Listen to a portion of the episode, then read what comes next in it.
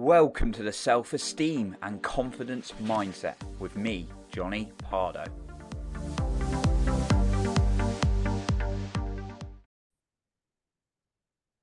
Are you wanting to be more consistent? Well, today I'm going to give you three tips on being more consistent. And if you stay until the end, I have an extra point for you then as well.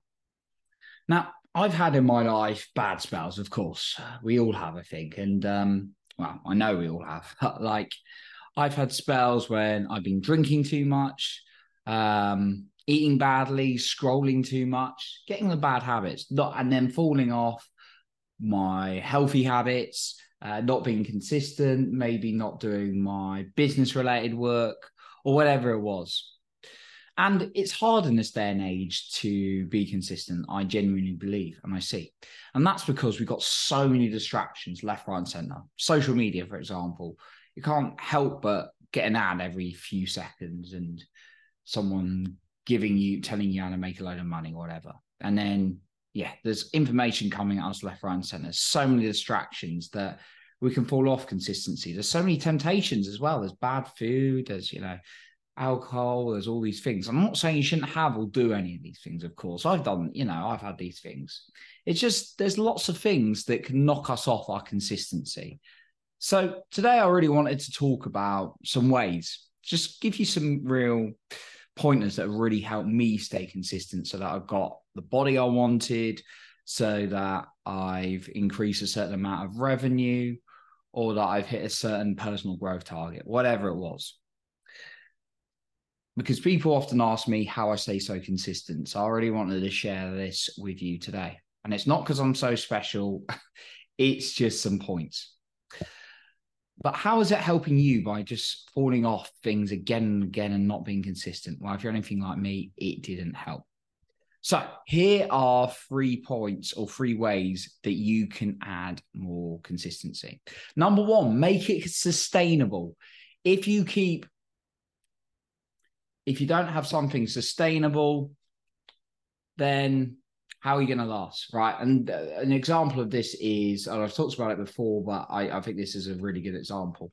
You you haven't exercised much for six months. Maybe you've done the odd walk, or maybe you go for the odd run now and then, and you've not been eating well. New Year's Eve comes, or New Year's Day comes. I'm going to go to the gym, the classic.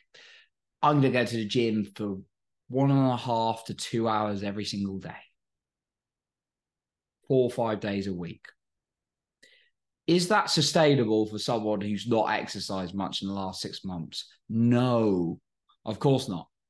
The better thing to do would be to do 20 minutes a day, whether that's a walk or exercise. And I'm currently running an accountability group in this this space, and that's what I've encouraged them to do. And people are very, very consistent.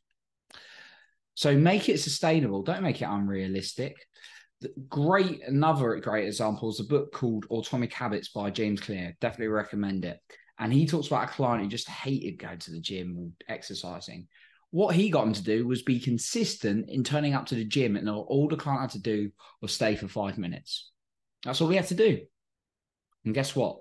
He developed more habits from it. He started exercising and doing more, much, much more. So make it sustainable. Number two, write it somewhere if you just got it in your head, there's so much that can go on in your head. How are you going to remember all the stuff you're doing? And then it just gets washed away somewhere. So make sure you write it down and you can see it every single day what you're actually committing to be consistent on. And also why. Right. When you write why, it's going to give you a bit more of a driver than, oh, I've got to do this thing again and again and again. And then the third one is kind of a two parts to it accountability and praise. I write it down in a WhatsApp group and I share it with a load of people. And the members also share with me. I'm also running the group. So write down what you're doing and be accountable to people. Make sure you've got a good accountability partner or group that are going to hold you accountable and praise yourself every time you do something. I encourage my members to write down praise for themselves for doing it every single day. So, my bonus point that I really want to share with you is reduce your amount of social media usage. I had a break the other week and it really helped me. I was much more productive and focused because the thing is, things can drain our energy very, very easily. And if you're going on social media excessively, that's going to drain your energy as well. So get off social media. Okay, that's what I got for you today. I appreciate you for being here. You're improving other people's lives by being the best you. And remember, you're in control of your own self esteem and confidence.